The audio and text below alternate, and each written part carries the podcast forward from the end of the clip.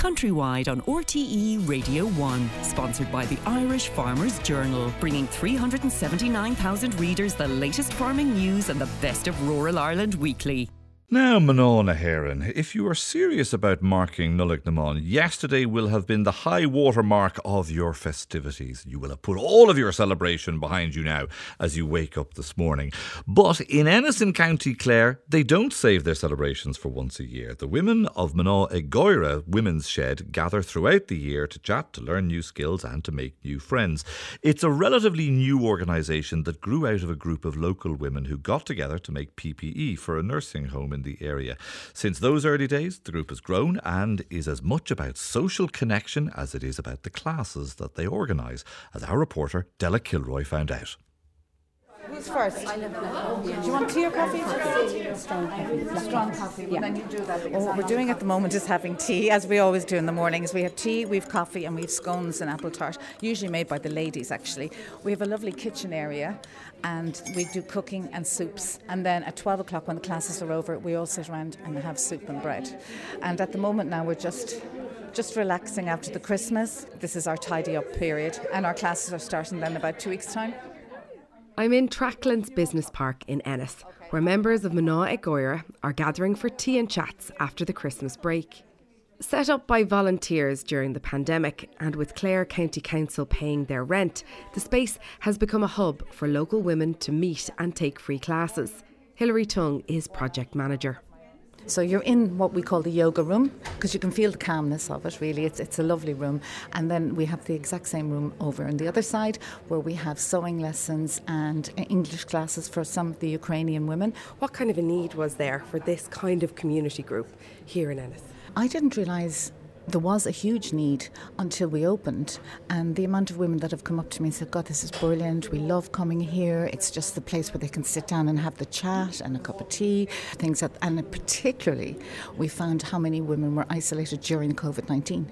They were alone, they were in their houses, and they were isolated physically you know they were out in the middle of the countryside no no public transport. And so you know that's the, they're the women that we're concentrating on it. And we've got some amazing women. It's like a skillshare program. Somebody who's good at sewing will have a sewing class. Somebody who's good at yoga will teach yoga. And so it's it's women teaching women. So we have about 250 women a week walking through the place, even if it's only to come for coffee or a bowl of soup or one of the classes. There seems already you can you can sense a kind of a camaraderie with people sharing stories. Absolutely, and none of these women knew each other. But the hardest part is coming through the door, because for a lot of us, we were stuck at home for two years. I'm sure a lot of women would, would relate to the fact that you know you've been in a tracksuit for two years, so now that you know you're coming in here and, and it's giving you that just that boost of energy and meeting women, like-minded women, which is great. I mean, we all make mistakes and do silly things and that, but uh, we all can laugh about it, and that's the main thing. Nobody leaves here sad or depressed no, or unhappy. No, like no. we lift people when they come in, yeah. yeah, and that's that's the whole thing about it. And they'll all help each other. You know, if you don't know what to do, someone will show you. You know what you what you have to do next. Like you know, it's not like at school we'd be copying each other. No, no, we don't get in trouble. No, no, no. Kathleen from Clarecastle is a new member of the group. Well, I've only kind of done eight weeks here, like, but it's great to meet all the women and thing, and all the different nationalities. And then they've lovely soup here. Someone different nationality makes soup every Wednesday, and we taste and we be saying, "Oh, it won't be like the Irish stew, you know," or thing. But actually, it's absolutely beautiful. We've great chats then when we're finished with the tea and the coffee, you know, and then we all sit around or have the soup and we'll all get to know where we're from. So, what does it mean to you to, to have this place to, to go oh, to? It's great by day because there's nothing by day, you've plenty by night, like and things. But it's great in the mornings, you've something to get up to and come to. You know, come in and chat and have a cup of tea. Tea coming up. Having recently retired, Maureen took part in a mindfulness and self care workshop last year. I would have done the mindfulness and I would have also done the self care. And I suppose at my age, at 66, growing up in Ireland, you grew up as to be that good girl, to be maybe the carer, to be that provider. And I suppose learn, and I suppose I've done it myself as a lone parent down through the years.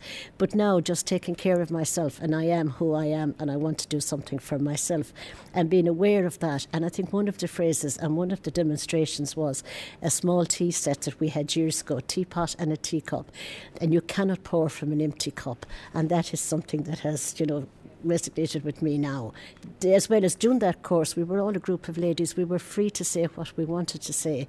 And there was also the confidentiality that whatever was said stayed within this room, didn't go outside. And that's important for everything. Geraldine O'Keefe is a patchwork and quilting teacher, travelling from Limerick to run the classes they're doing very very well now. So this is one of the little projects we made coming up to christmas. It's called it's a table wreath but it's a centerpiece and you put it into the table. We started making these kind of things but eventually we want to be able to make big quilts. What's it meant for you personally i guess? Oh my god it's massive because my mother passed away just before in the middle of covid but not of covid and i was really lonely found it very hard where i'm living it's out in the country it's a bit isolated. You wouldn't meet too many people. And started teaching the classes, and it has brought me great comfort. You know, because I was my mother's carer for a long time, and it was very hard to kind of find my feet again. I had lost my sense of purpose, dark times, and it has given me a new, new, completely new lease on life. It has pulled me out of a depression, definitely. And a lot of the ladies here have similar stories. If you're not feeling good, you come in here and the girls will give you a hug and you'll feel better. So there's no, you don't have to pretend. You can just be yourself. Moving to Ireland from Germany, Kirsten has used the group to form new friendships. I'm living in Gemelli and I'm original from Berlin.